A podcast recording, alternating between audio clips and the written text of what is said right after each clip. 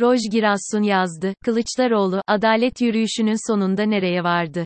CHP Genel Başkanı Kemal Kılıçdaroğlu'nun, Enis Berberoğlu'nun tutuklanması sonrası yalnızca adalet yazan bir pankartla Ankara'dan İstanbul Maltepe cezaevine doğru yola çıkışının üzerinden 4 yıl geçti.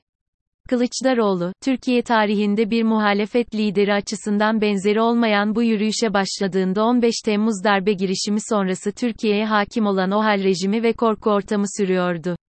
CHP'nin ve Kemal Kılıçdaroğlu'nun bu adaletsizliğe karşı yola koyulması, iktidarın arzularıyla, darbe sonrası toplumun yaşadığı korkular arasında sıkışmaya başlayan muhalefet savunma pozisyonundan ilk kez çıkmış oldu.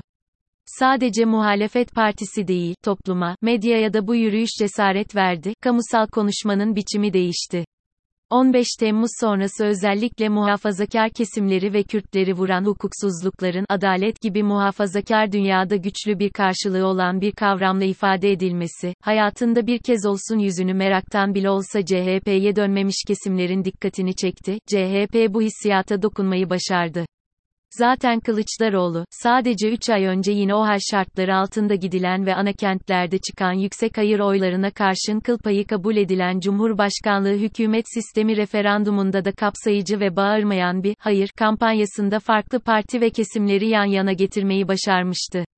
Bugün hükümetin TBB adayı olacak kadar iktidara yanaşan, Ayasofya açılışına protokolden giren Feyzioğlu ve her akşam iktidar televizyonlarında görünen Koca Sakal gibi isimler nezdinde vücut bulan agresif Kemalist muhalefet tarzı, ilk kez bu dönemde büyük oranda boşa çıkarıldı.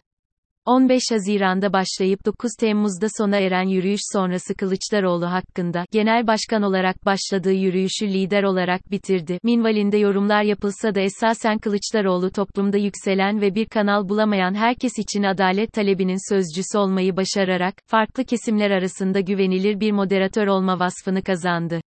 Öyle ki Kılıçdaroğlu o günden bugüne kendi adaylığı ve isminin ardında kalabalık kitleleri sürükleme şehvetine kapılan, güçlü hitabetle kendi tabanını ateşleyen bir lider olmanın ötesinde, kendisi aday olmak yerine doğru adayı en geniş konsensüsle hedefleyerek bulup çıkartan akil adam rolünü benimsemiş görünüyor. Her ne kadar toplumun farklı kesimlerinde yerleşik CHP imajıyla özdeşleşmiş parti içindeki en büyük rakibi Muharrem İnce'yi 2018 Cumhurbaşkanlığı seçimlerinde aday gösterse de esas olarak aklındaki ismin Erdoğan'a karşı gül olduğunu ve bunun için parti içerideki sert muhalefet ile kapışmayı bile göze aldığını bugün herkes biliyor. Aklındaki bu siyasi formülü 2019 yerel seçimlerinde hayata geçirdi. Bir yanına İyi Parti'yi bir yanına HDP'yi alabilen CHP merkeze yakın duran adaylarla birçok büyük şehirde AK Parti'nin uzun süreli iktidarını devirmeyi başardı. 2023 Cumhurbaşkanlığı seçimlerine giderken daha önce denenen ve başarı sağlayan İstanbul formülünün benzer şekilde uygulanması bugün kamuoyunda tartışılıyor. CHP'nin muhalefetin farklı kesimleriyle kurduğu ilişkinin bu başarıyı sağladığı aşikar. Cumhuriyeti kuran partiye Cumhuriyet'in 100. yılına giderken moderatör rolünü vermek bazılarına yetersiz görülebilir. Ama bugün bu moderatör CHP yine bir kurucu rol oynayabilir. CHP'nin ve Kemal Kılıçdaroğlu'nun bu adaletsizliğe karşı yola koyulması, iktidarın arzularıyla, darbe sonrası toplumun yaşadığı korkular arasında sıkışmaya başlayan muhalefet savunma pozisyonundan ilk kez çıkmış oldu. HDP ile İyi Parti'yi aynı muhalefet bloğunun içinde tutmak, muhafazakar, İslamcı ve liberal partilerle birlikte bir masada oturmak ister istemez insanın aklına birinci meclisin kurucu rolünü getiriyor. Yola çıktığı Ankara'dan, yolun sonuna geldiği İstanbul, Maltepe'ye değin daha önce yürüdüğü yollardaki belediye sayılarını katlayan Kılıçdaroğlu bugün bu yerel iktidarların imkanlarıyla merkezdeki değişime ön ayak olabilmeye eskisinden daha yakın. Merkezdeki bu yeni değişim ihtiyacına ne kadar cevap verebileceği elbette ki yalnızca CHP ve Kılıçdaroğlu'nun anlayışına tahvil edilemez lakin muhalefet halen 7 Temmuz'da sonuçlanan yürüyüşün yarattığı atmosferin içerisinde.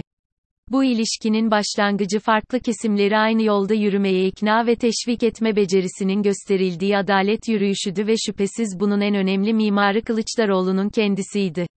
2023 seçimleri süreci muhalefet için uzun erimli bir yeni süreci ifade ediyor ve 5. yılında adalet yürüyüşü ortaya çıkardıklarıyla muhalefet için doğru seçim kampanyasının şifrelerini ortaya koyuyor olabilir. Bakalım Kılıçdaroğlu bu adalet yürüyüşünün sonunda nereye varacak?